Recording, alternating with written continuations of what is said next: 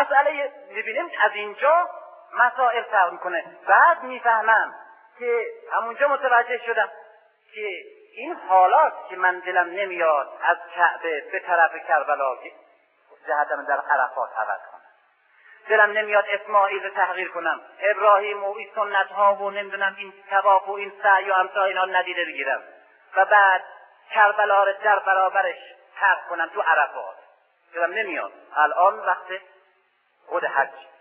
اما در اون دوره در اون دوره که اینجا بزرگترین وسیله دستگاه تبلیغاتی ها بوده و طبقه حاکم بوده در اونجاست که می‌بینم من اگر می آمدم در اینجا به طرف به طرف کربلا متوجه می شدم این توجه این گرایش من به چه معنا بوده؟ گرایش به کدوم جهت به کدوم سو؟ سمبل چی؟ رمز چی؟ چگونه دمونستراسیونی بوده؟ چگونه اعتراضی بوده؟ چگونه تظاهراتی بوده؟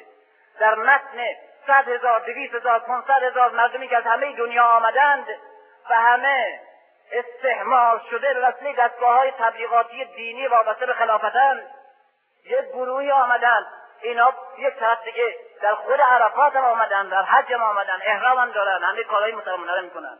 اما در عرفات یک چیز دیگه میگن. از یک کس دیگه صحبت می‌کنن از یک واقعی دیگه حرف می‌زنن. از یک قربانی دیگه از یک تواف دیگه از یک سعی دیگه. و از یک نمرود دیگه. و از شیطانهای دیگه ای که باید رجم کرد و رنج کرد چیه؟ این تظاهرات به چه قیمت تمام میشه؟ چقدر خطرناکه چقدر خطیره چقدر قویه چقدر معترضان است و چقدر بیدار کننده است و چقدر انقلابی.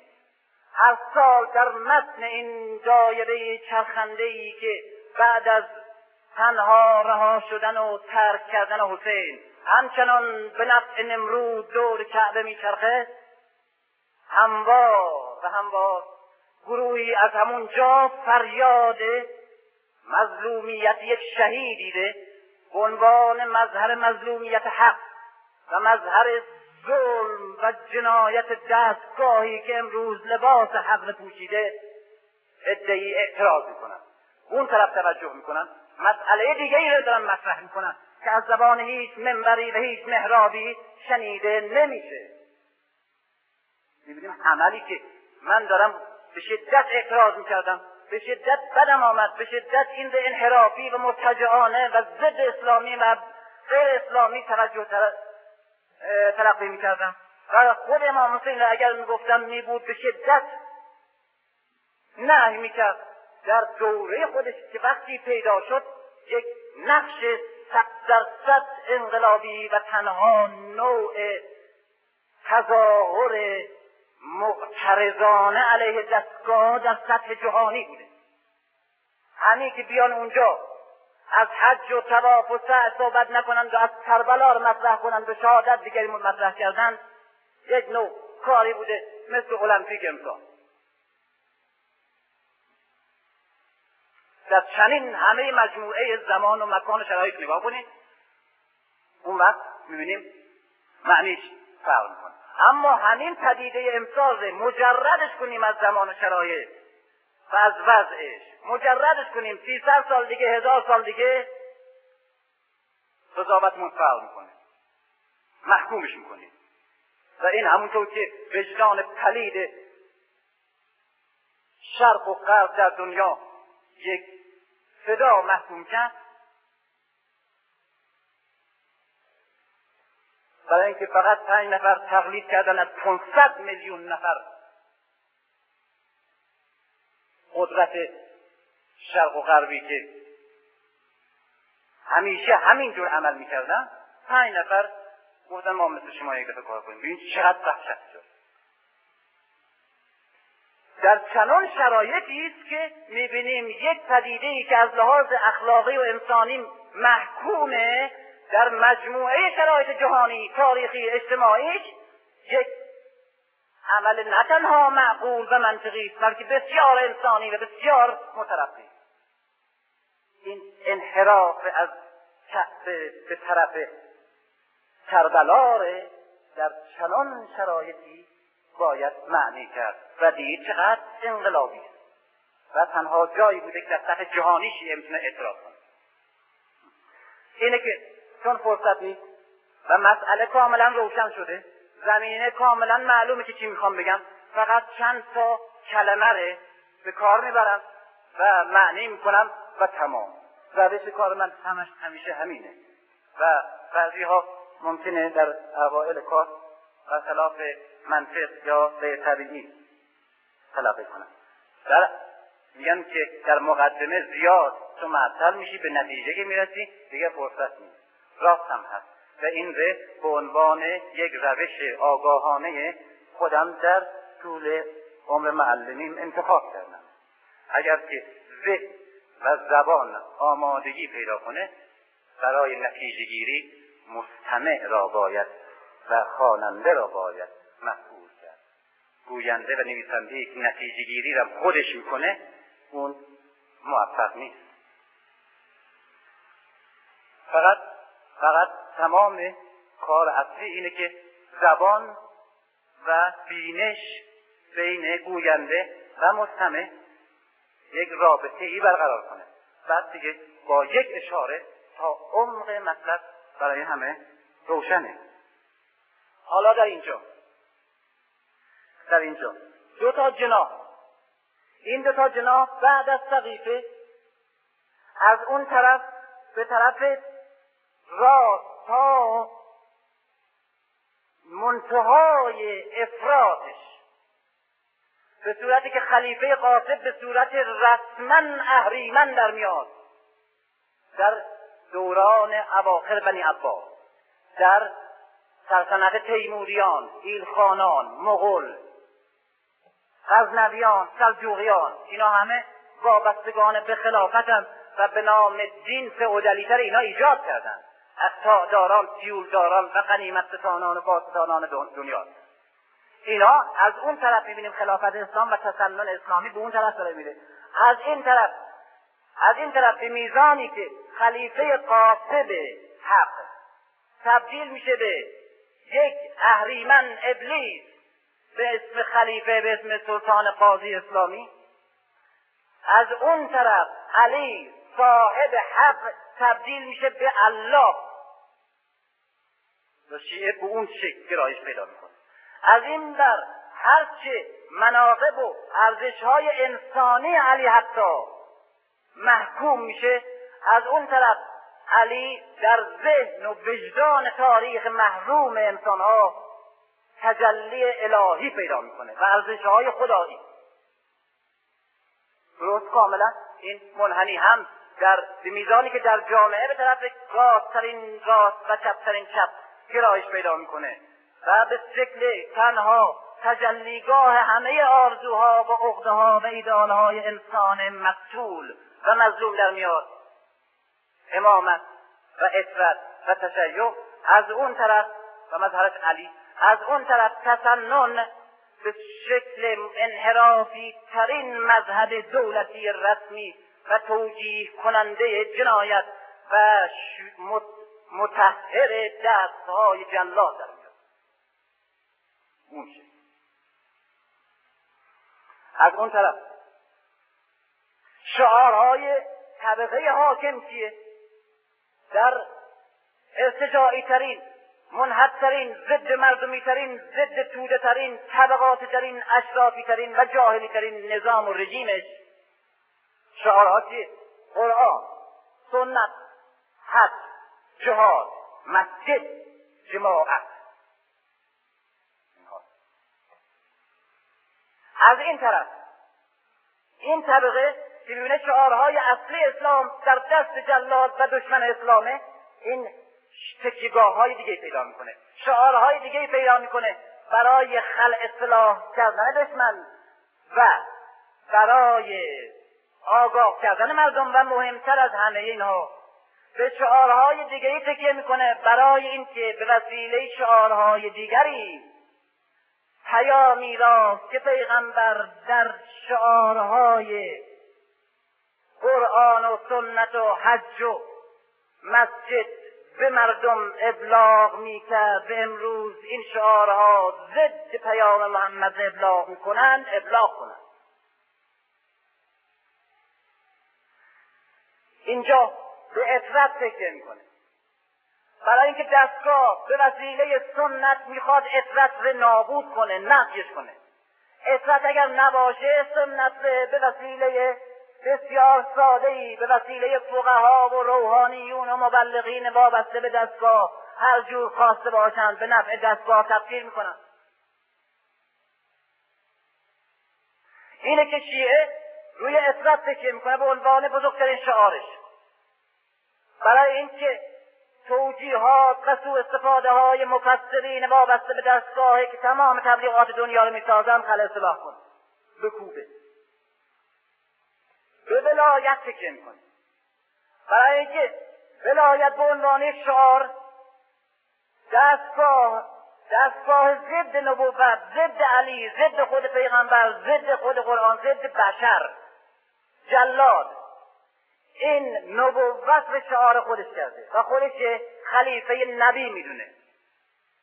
این شعار نبوت دیگه از معنی افتاده. نقش نداره.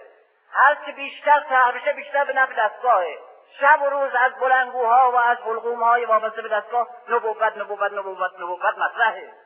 این شیعه قربانی این انسان قربانی طبقه قربانی همین ها و همین دستگاه ها به ولایت تکیه می‌کنه. به عنوان یک شعاری که می‌تونه هر ولایت حاکمی بر مردم مظلوم به هر اسمی که خونده شده باشه و هر جامعه و ردای تقوا و تقدسی که پوشیده باشه نقش کنه. نقش کنه. تو نه. ولو قرآن در دستته ولو همیشه به جهاد میری ولو همیشه به حج ولو هم نیمی از دنیا رو به نام اسلام گشوده یک پول ارزش نداره. اگر دست لکه به خون شهیدی آغشته. بنابراین ولایت ولایت. یعنی نه به هر حکومتی که به هر نامی بر مردم جنایتکارانه مسلط و به هر عنوان و بهانه ای که عنوان کرده و بهانه. ولایت. نه. یعنی ما ولایت علی رو فقط قبول داریم یا ولایتی علی وار و الا فلا. فلو فلو عمر ابن عبدالعزیز باشه نه یزید. ولی نه. تشیع نه. تشیع آری. تکیه می‌کنه به روایت. روایت. زیرا متن قرآن در همه دنیا در همه ذهنها از بچه تا بزرگ از آمی تا عالم به نفع دستگاه تبلیغ شده تفسیر شده. و همه جا همه جا هر جا که سخن از قرآنی سپس دعا بر خلیفه. بنابراین روایت روایت یعنی نفی هر گونه تفسیری که مردم ای مردم در دنیا به نام تفسیر قرآن میشنوید. همش قلابی همش دستگاهیه روایت تنها تفسیری که از قرآن ما قبول داریم. بقیه همه مشکوکه همه با درهم و دینار تفسیر شده. این تکه سادات. امروز برای هر روشن فکری این مسئله مطرحه که مسئله نژادی شده قوم خیش پرستی شده یعنی چه سادات یا همسال این در متن تاریخ اسلامی نگاه کنید. در گذشته در نظام های اجتماعی در نظام اجتماعی قدیم نظام قبائلی نظام سنتی جامعه بشری اساسا یک مجموعه از طایفه از خانواده یک حزب بوده. این فرصت ندارن درست بشکافمش. یک قبیله یک حزبه یعنی که یعنی یک گروه اعتقادی هم در ذهن هست. البته افراد استثنایی داره اما روح حاکم بر یک قبیله در طی چندین نسل مشخص. شما بنی هاشم و بنی امیه دور از مسئله نبوت و رسالت پیغمبر که در بنی هاشم به وجود آمد. دور از این نگاه کنید. در جاهلیت نگاه کنید اصلا. پیش از نبوت پیش از بهتر. کاملا این دو طبقه این دو خانواده از نظر ارزش ها مشخص. اونها از نظر انسانی ضعیفند از نظر اخلاقی ضعیفند از نظر ثروت مقتدر و برترند من امیه. بنی هاشم از نظر ثروت پایین ترن از بنی امیه. اما از نظر کرامت شرافت انسانی کاملا بنی هاشمی مشخص. هاشمی مشخص. در تمام عربان به رسمیت شناخته شده. قبائل اساسا شجره خونی خودشون رو با شجره اعتقادی و اخلاقی خودشون رو با هم حفظ می‌کردن. برای اینکه عرض کنم در گذشته برخلاف امروز که یک شهر یک مملکت یک قرن محیط منه و خانواده کوچکترین تاثیر روی من نداره یا اگر داره خیلی کمه در گذشته محیط اجتماعی و تربیتی فرد خانوادهشه شهر کمتر تاثیر داره. مملکت خیلی کم رو تاثیر اینه که سادات در این دوره مبارزه شدید شیعه یکی از بزرگترین شعارهاش نفی حکومت در این کسانی است که به نام بنی امیه و بنی عباس امثال اینا حکومت دارند. و حکومت باید در خانواده پیغمبر باشه و مال بنی هاشم مال سادات سادات علوی باید باشه. این خودش یک شعاره. یک شعار اجتماعی زنده یک شعار ضد طبقه حاکمه ضد رژیم حاکم. در دوره طول دوره بنی امیه طول دوره بنی عباسه بنابراین بیهوده نیست که دستگاه هم همینجور آخه مسئله اعتقادی است که همجور شیعه ساخته باشه. دستگاه هم جبهگیری که علیه سادات می‌کنه می‌بینیم یک جبهگیری آگاهانه یعنی به معمورین خودش در سراسر دنیای شرق و غرب دستور میده که سادات علوی را هر جا که می‌بینید یا تحت تعقیب قرار بدید یا تحت نظر یا بزنید یا بگیرید یا بکشید این که حتی در همین ایران از همین ایران بگیریم در هند حتی. بریم تا شمال افریقا و الجزایر. هر جا تنگنایی هست کوهی هست کمری هست یک گوشه استراتژیک بسیار غیر عادی هست یک امامزاده چه کار می‌کنه اونجا؟ اینها سادات علوی هستند که به جرم سادات علوی بودن تحت تعقیب قرار نگرفتن. فقط به خاطر منقبت و کرامت نژادیشون از طرف مردم استقبال نمی‌شدن. بلکه افراد سادات علوی سید علوی هر فردی یک عضو حزب علوی بوده و یک مدعی حکومته. و یک مبارز ضد حکومته. یک آدمی که حکومت قبول نداره قصد می‌دونه. حالا خانواده خودش می‌دونه. به این معنا به این معناست که دستگاه همه جا این حال قتل عام می‌کنه. از شمال افریقا میگم تا اینجا. و به این معناست که مردم عدالت که می‌بینن دستگاه از اینها میترسه مردم عدالت به عنوان پیشتازان مورد اعتماد و قابل اعتماد و مشخص و ضد رژیم حاکم خلافت به اینها کمک می‌کنه. اینه که چند تا سادات حسنی و طالبی میان به شمال ایران پشت کوههای البرز. اونجایی که حتی در قرن چهارم و پنجم مسلمان شدند قرنها بعد از اینکه همه ایران مسلمان شده بود. و پیش از اینکه به اسلام حکومت بگروند از همه اول وارد تشیع شدند چرا؟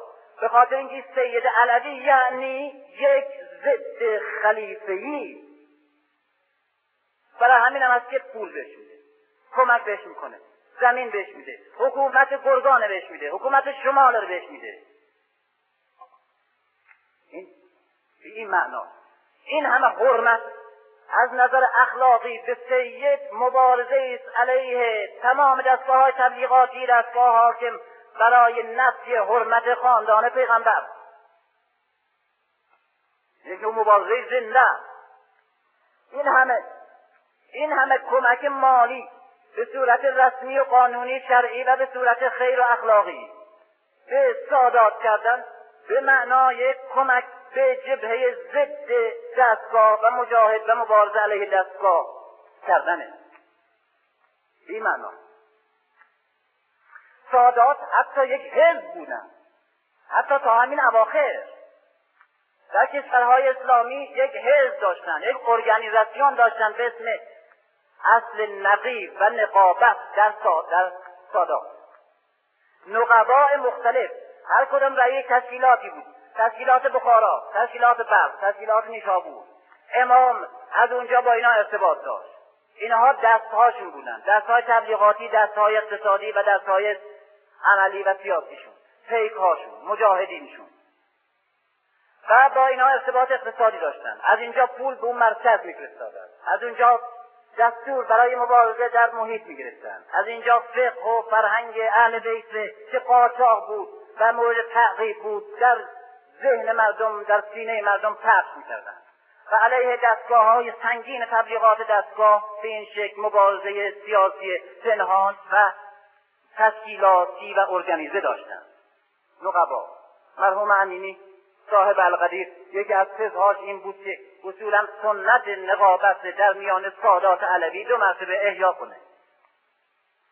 یک چنین نقش بزرگ رسما ارگانیزه و حزبی و تشکیلاتی در برابر دستگاه خلافت بوده مسئله خم چنینه. زکات زکات مالیات به دستگاه جلاد بوده.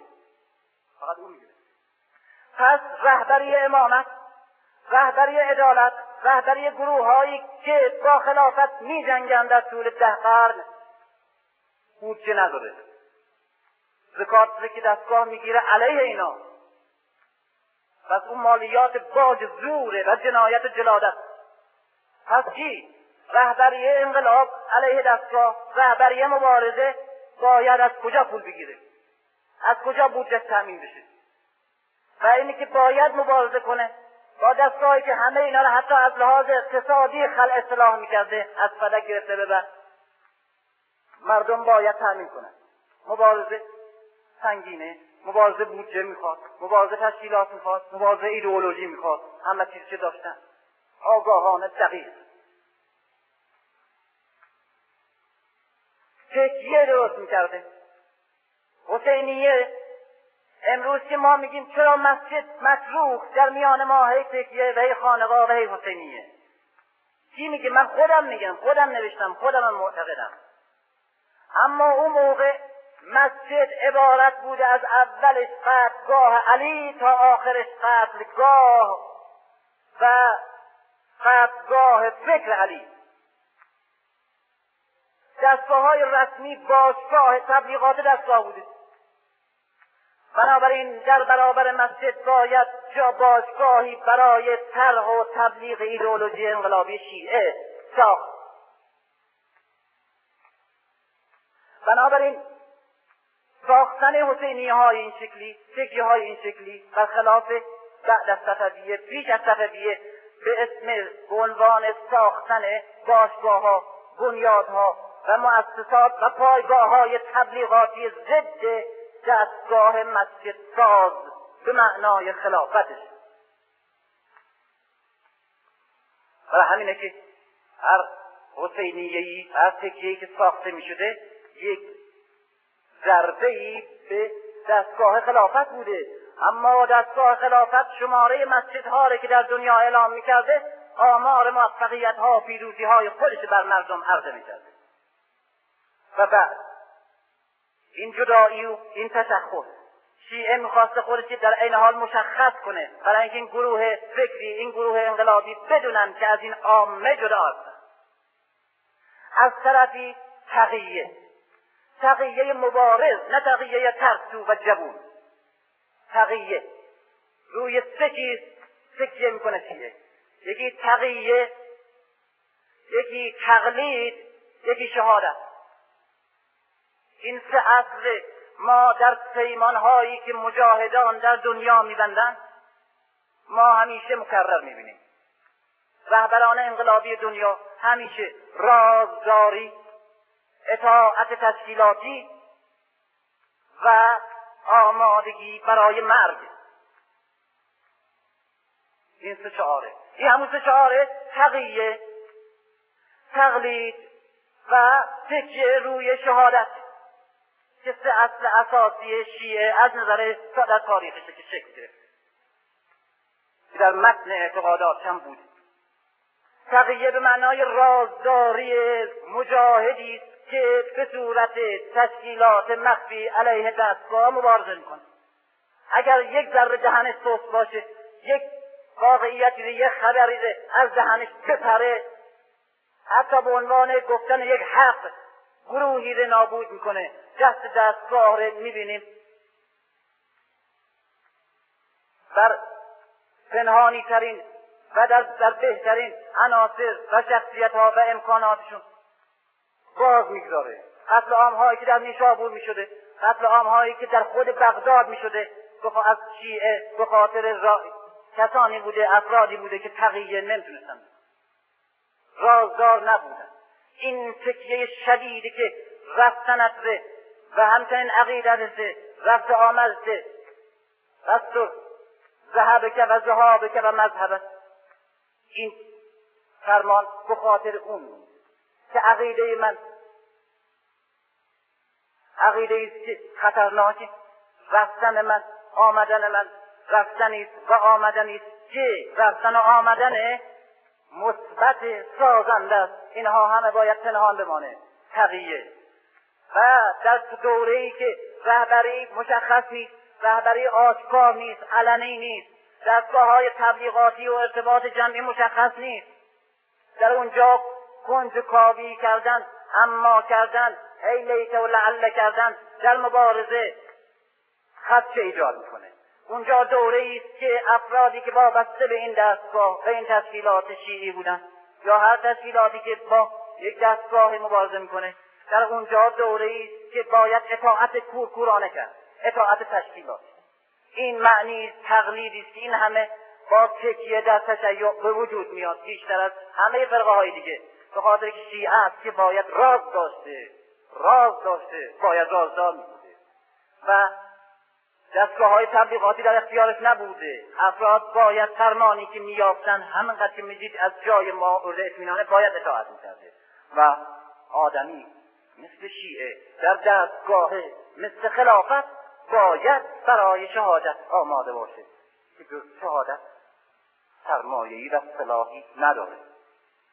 و این همه که ما تعجب می‌کنیم.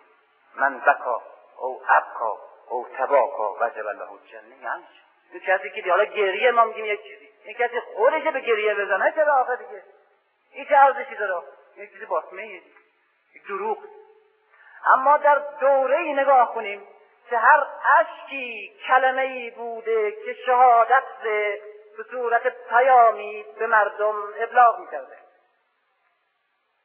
هر ناله فریادی بوده از حلقوم مظلومی که ظالمیت دستگاه حاکم به دنیا به گوشها میرسونده. اونجاست که میگه حتی اگر تظاهر به گریستن بکنیم چون گریه سمبل مظلومیت این گروهه. به حق شما اعتراضی نسبت به دستگاه کردید و گوشی و چشمی بیدار کرد. نقش نقش. و زیارت. گفتم زیارت اون چیزیه که همواره دستگاه خلافت ازش میترسیده و می‌خواسته که حجر وسیله کنه برای نفی و نسیان این آرامگاه شهدا. اونجاست که درست بر عکسش شیعه تکیه روی زیارت می‌کنه. تا اون چیزی که همه می‌خوان نفیش کنن بمالوننش از بینش ببرن یا مسخش کنن اون همواره در خاطرها بمانه و بهش عمل بشه. فراموش نشه. و تعذیه داری. هر سال نه یک روز ده روز. نه ده روز یک ماه. نه یک ماه دو ماه. نه تمام سال. تمام سال. ملتی در شهادت عزا داره و دائما این وسیله ای که دور هم جمع بشن. یاد کنن و این سن احیا کنن. همیشه همیشه شهادت مطرح باشه. و همیشه اون که گذشت مطرح بشه. به نسل دیگه گفته بشه به نسل آینده منتقل بشه به دیگران منتقل بشه. در برابر دستگاه که ازش یادی نمی‌کنه همواره بیاده همه افرادی که استحمال شدن به دست دستگاه و خواب به گوششون برسه. اینه که تعذیه داری برای اینم هست که دستگاه به قدری از این که دور هم جمع بشن و مصیبت حسین رو بخوانن وحشت داشت که شیعیان آگاه به دروغ گاه به عنوان یک متد به عنوان یک تاکتیک. خودشون رو میگو اعلام می‌کردن که عزا داریم. پسر خالم مرده پسر امم مرده پسر دایی. به این عنوان قوم خیشات جمع شدن به عنوان اعضای این آقا. رفقات جمع شدن و اونجا به نام حسین عزاداری می‌کردن. و ناگهان از کربلا سخن می‌گفتن. و در اونجا بود که گاه در شهر میپیچید. داروغه و حاکم و خطیب و امام جمعه شهر. خبر میافتند که اون مسجد از مجلس عزا عزای حسین شده. میریختن می‌زدن بازجویی می‌کردن شکنجه. معنی داشته معنی داشته. و منقبت. این همه آقا چرا از خود علی سخن نمیگی؟ هی منقبت هی کرامت هی کرامت کرامت. علی اینجور بوده علی اونجور بوده علی اینجور. چرا این همه افراد این همه. این اعتراض الان ما. اما نگاه کنید. دوره است که از زمان خود علی به بعد علی قیافه در وسیله دستگاه های تبلیغاتی وابسته به دستگاه.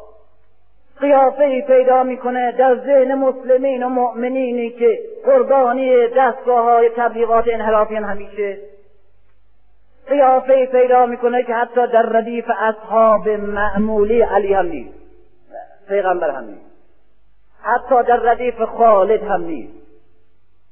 بعد از نماز لعن میشه به عنوان کسی که کافر شده و بعد گفتنش توبه کن توبه نکرده همه جا پخش میشه تبلیغ میشه. خوارج یه جور بهش فوش میدن. دستگاه تبلیغاتی حاکم که بنی امیه باشه جور دیگه و بنی عباس جور دیگه. و حتی حتی اهل تسنن رسمی معمولی در دوره بنی عباس اون به قدری کوچکش می‌کنن که به قدری کوچکش کوچکش می‌کنن که حتی از اصحاب معمولی نه از خلفا کوچکتره. همین الان من رفتم به مکه رفتم اونجا. یک عالم بزرگ روشن فکری که یک مؤسسه علمی رو اونجا میچرخونه. در اونجا می‌بینم میگه که علی آقا این همه شما مبالغه می‌کنین در بارش. این آدم احساساتی و تو نهج و بلاغش نگاه کنید وصف اشاق می‌کنه وصف تابوس می‌کنه وصف میوه ها رو می‌کنه. یعنی انقدر بیچانش اجازه میده که این پوفیوز سعودی که پول نفت می‌گیره و تسنن و اسلام رو تبلیغ می‌کنه برای پیشنمازی سی هزار ریال فقط می‌گیره. ریال اونجا نه ریال اینجا. برای پیشنمازی وقت این میاد علی در این قرن انتقاد می‌کنه. یعنی چهارده قرن بعدش که دیگه حالا ارزش های علی به قدری مشخص شده که مسیحی هم بهتر از ما می‌شناسه و قرن انتقاد می‌کنه. در اونجاست که شیعه می‌بینه علیه تبلیغاتی که موجود همه جا رو فرا گرفته علی رو هی می‌خوان تحقیر کنند و متهم کنند. باید علی رو بزرگ کنیم بزرگ کنیم بزرگ. این همه شعرا این همه منبرها وعظها فقط و فقط روی فضیلت و ارزش ها و مناقب و کرامات علی همش تکیه میشه.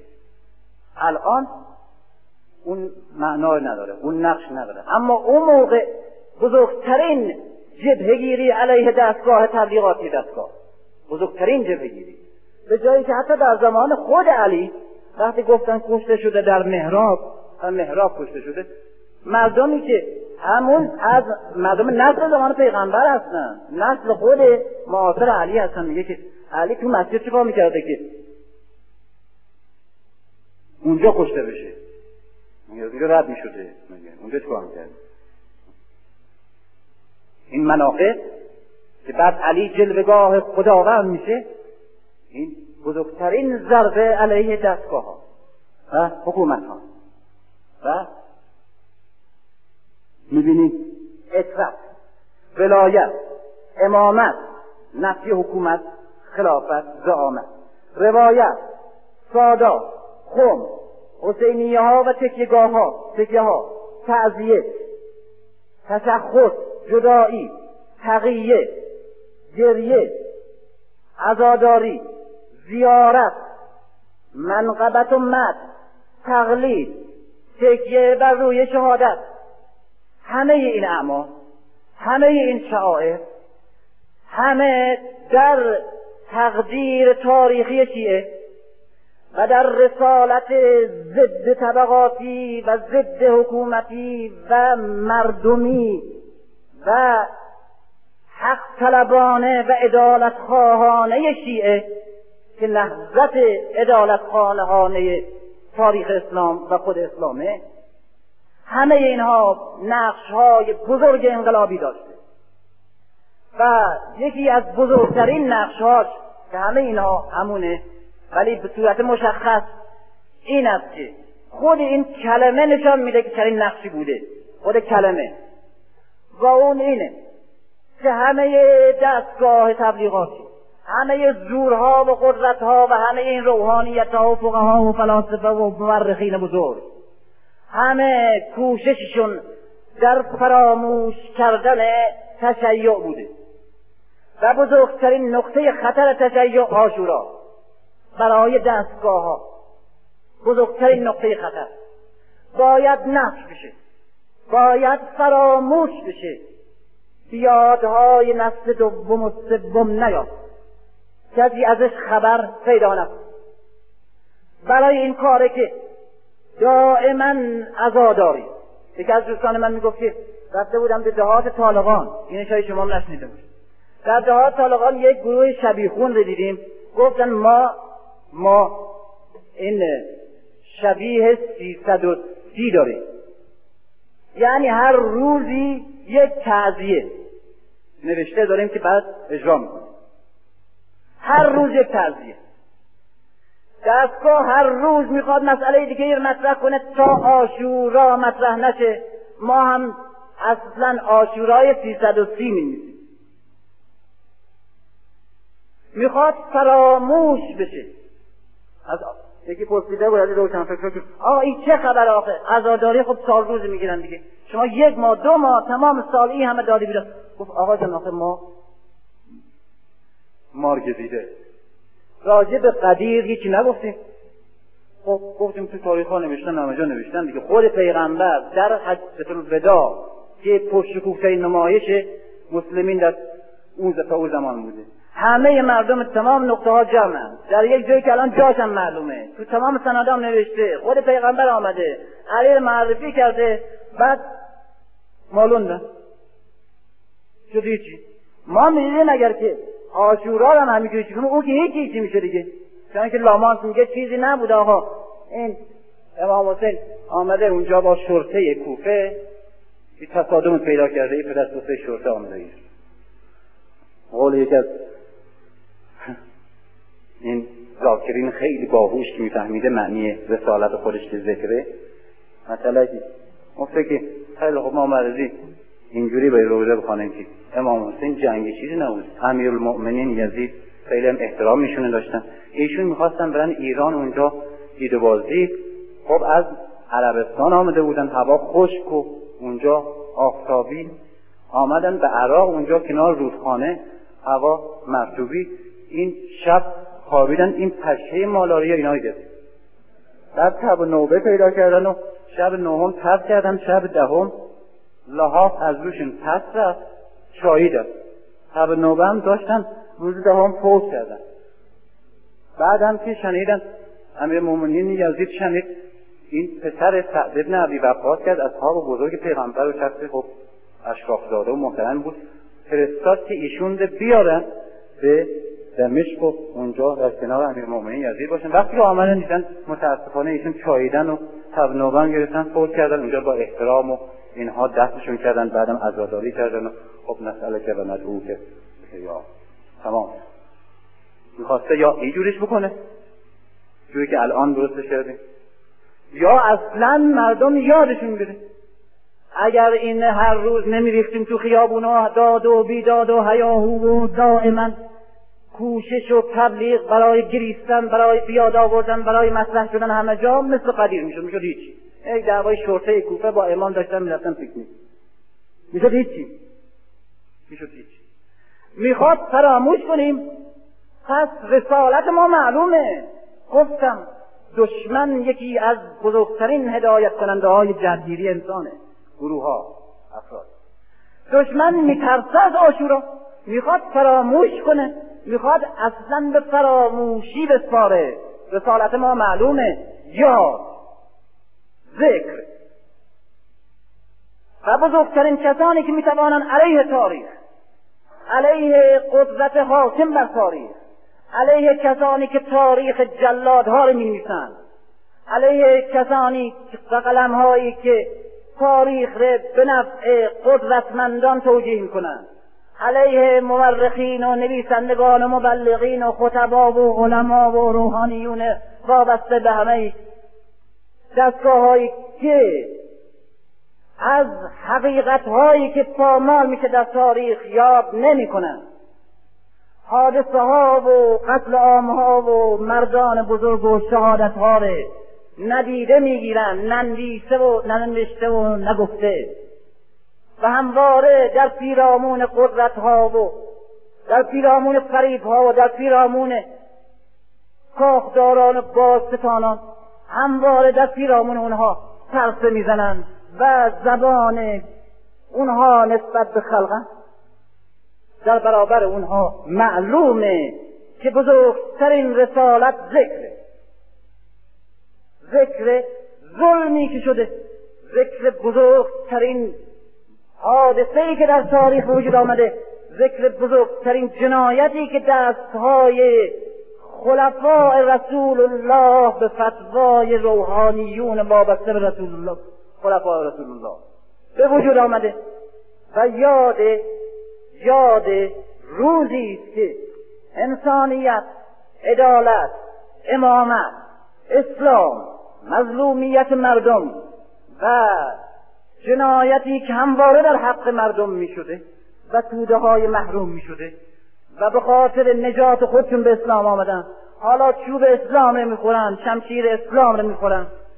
و حالا همه در آشورا در قیام حسین تجلی کرده.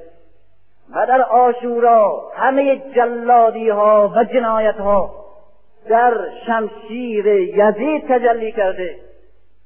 و اینا همه وارثان او هستند یاد از این روز از این قیام از این شهادت از این فاجعه از این شکوه رسالت هر مسئولی. و این است که می‌بینیم کسانی که از این روز سخن میگن به اسم واعظ نخونده شیه اسمی که گذاشته چقدر آگاهانه به اسم مبلغ نخونده. به اسم نمی‌دونم سخنران و خطیب نخونده. فقیه و عالم نخونده. مورخ نگفته. هیچی. ذاکر. هدف ای بوده که قضیه فراموش بشه. بنابراین رسالت من اینه که هرگز فراموش نکنم و همواره بیاد بیارم و همواره بیاد همه بندازم. که همه وقت همه وقت آب می‌خوری. یادت بیاد. اصلا عروسی داریم. عروسی مجلس نشاط شادیه. حتی اون شب هم نکنه که از حادثه ای که گذشت یاد نکنی. میشینی. پا میشی. آب می‌خوری. میخوابی. در جوانی در پیری در غم در شادی در تعذیه هر کس. چی میگم؟ از قرآن سخن میگی. از محمد داری سخن میگی از ائمه دیگه از علی از هر کس حرف می‌زنی. از هر کی حرف می‌زنی گریز بزن به کربلا. اگر کربلا رو برداری همه اینا بی معنی میشه. نه تنها بی معنی بلکه معنی به نفع دستگاه پیدا می‌کنن. می‌بینیم که هزار و سال پیدا کرد. اگر این برداری. این حسین یک مارک. مارک. زیر هر نسخه ای حرفی سندی مطلبی برنامه ای اگر زیر این مارک خورد این رنگ خورد صحیح است. اگر نه اسمش هرچی می‌خواد باشه دستگاه ها هموار ازش بهره برداری می‌کردن. اون منبره که تفسیر می‌گفته منبره که سیره پیغمبر می‌گفته از غزبا صحبت می‌کرده از فقه می‌گفته از نمی‌دونم حتی از علی می‌گفته. حتی از علی می‌گفته. از بهترین حقایق اسلامی می‌گفته. همه در آخر می‌بینیم توجیه می‌شده به نفع دستگاه موجود. اگر تونستی جوری حرف بزنی که گریز بخوره به داستان ولوهی ربطی هم نداشته باشه. ربط سخن ربط نیست. باید ربطش بدی. محمدی رو دوست دارم که رسالتش در آشورا تجلی پیدا می‌کنه. اون که از آشورا رد نمیشه اون من نمی‌شناسم اون کسی که متوکلم پیدا بشه عبدالرحمن ابن اوفم عثمان هم خلیفشه من او رو نمی‌شناسم. اون کسی رو می‌شناسم که به آشورا پیوست. نبوتی که میاد توی شهادت. قبولش دارم. قرآنی که وقت میشه به اینجا. ابراهیمی که وصل میشه به حسین. قبولش دارم. اسماعیلی که وصل میشه به پسر حسین. او رو قبولش دارم. اون حج و تواف حجی که معنیه تواف این قبر داره. او رو قبولش دارم. بدون او هیچ. تو حسین وارث آدم. امام حسین. امام حسین. از تواف که میاد بیرون همه اونا دیگه پوچ. دیگه رم کی رم می‌کنه همون چی قرب؟ اصلا میچرخه کجا داره میچرخی؟ سعی چی؟ حسین داره طرف دیگه داره میده تو چیه دیگه بوشم تا دیجه بگیره می‌بینیم که هزار ساله میچرخه بچرخ اگر زیر یک مقدار دانه های روغنی گرفته بود تا حالا چند میلیون تن روغن نباتی داشت. بچرخ. اما اگر که او هم هست حج حج ابراهیم حج محمد و اساسا اینها برای ای آمدن که حج درست بشه. اما وقتی او نیست بر آهنگ نمرود میچرخی. بنابراین اگر حج مطرح می‌کنی باید گریز بزنی به اینجا. اگر به عرفات میری باید آهنگ کربلا بکنی. اگر در منا رم می‌کنی باید بر یزید بزنی. و اگر آب می‌خوری یادت باشه. و اگر عروسی و شادی یادت باشه. اگر ازای خودت فراموش کن گریز بدن به ازای دیگری. می‌بینیم. می‌بینیم همه چیز انقلابی. آگاهانه مثبت یک نقش تاریخی در مسیر اثبات رسالت پیغمبر و در مسیر توفیق گسترش نشر و اثبات اون مسیر مردمی که اسلام برای تحقق قسط و عدالت در جهان و آزادی انسان آغاز کرد و پس از پیغمبر به کلی شکست خورد و توده های مردم و مردمی که به خاطر عدالت به اسلام آمدن در رهبری انسان. این مسیر حرکت کردن و مجموعه این شعارها در مسیر جبهگیریشون علیه دستگاه دستگاهی که همه شعارهای انسانی اسلامی به ابزار توجیه پلیدترین اشرافیت حاکم کرده بود. این شعارهایی که امروز برای ما معنی نداره بعضیاش بعضیاش بعد معنی میشه. اینها بزرگترین و آگاهانه ترین و مثبتترین نقش داشته. بزرگترین قویترین آگاهانه ترین آموزترین نقش نقش انقلابی برای زنده کردن یا یاد راستین حقیقت اسلام که نابود شد و یاد بزرگترین فاجعه ای که جو در تاریخ ما وجود آورد و بزرگترین نمایشی که امامت اسلام مجسم و انسانیت متعالی مجسم در اون صحرا به وجود آورد و همه دشمنان انسان می‌خوان یک کاری کنند که به فراموشی سپرده بشه. اما یک حرف دیگه دارم. تمام توجهتون خواهش می‌کنم به این چند سه چهار جمله آخر من بدید همه توجهتون صفویه آمد. صفویه خودش حالا دیگه متوکلی نیست که آب ببنده. دیگه خلیفه ای نیست که هر سینه ای به جرم محبت علی یا چشمی به جرم عشق بر حسین به شلا بکشید کور کنه میل بکشه نه؟ خودش میگریه. خودش میگریه. خودش تکیه داره. خودش تعذیه داره. خودش ترویج می‌کنه. خودش بزرگترین مروج تعذیه داری خودش بزرگترین مروج ذاکرین و تکفیر کننده ذاکرین و ذکر حالا باز فاجعه دوم. بنی امیه آمد قرآن و سنت و حج و جهاد و سلات ابزار دست اشرافیت و کفر و شرک. کرد بعد صفوی آمد شیعه برای مبارزه با این انحراف این سوء استفاده. بر روی این شعارها تکیه کرد و همه اینها رو دور یک محور چرخوند. حسین شهادت. صفویه باز همین شعارها رو باز گرفت. به نفع اشرافیت به نفع حاکمیت به نفع راستترین جناح در تاریخ خودش توجیه کرد.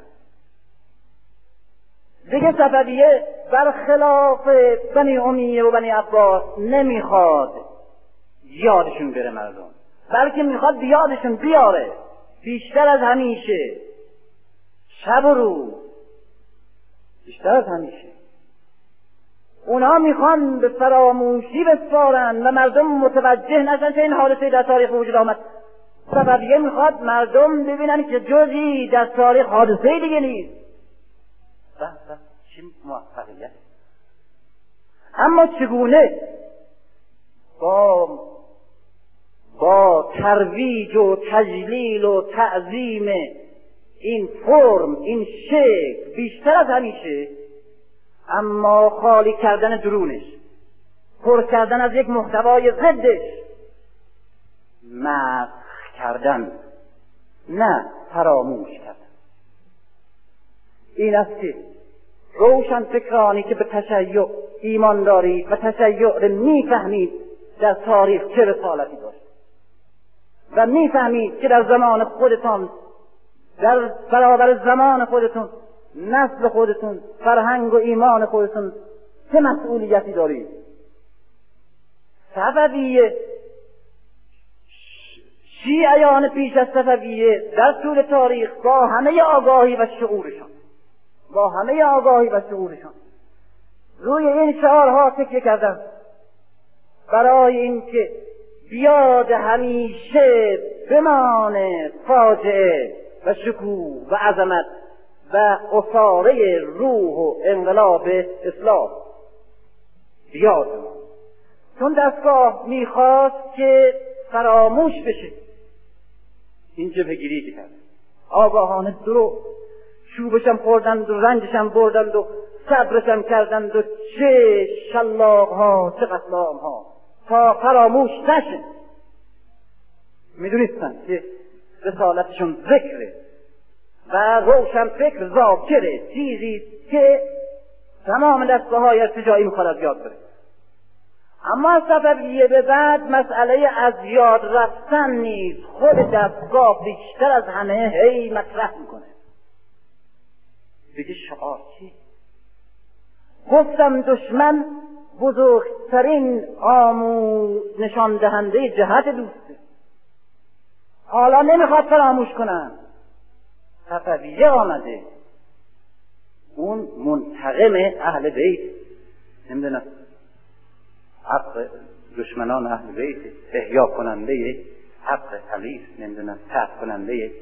همه شعارهایی که شیعه در طی ده قرن به این قیمت مطرح کرده و انتخاب کرده همه اینا شعاره های دستگاهه. شعارهای عالی قاپوس. نه شعارهای زندانهای سندی ابن شاهک و زندانهای خلیفه بغداد. عالی قاپوس. حالا یاد می‌کنه خب پس چی؟ حالا نمی‌خواد فراموش کنه. می‌خواد مسخ بشه. پس ما رسالتمون یاد نیست. زیرا بیاد همه هست شناسندن است و سلام.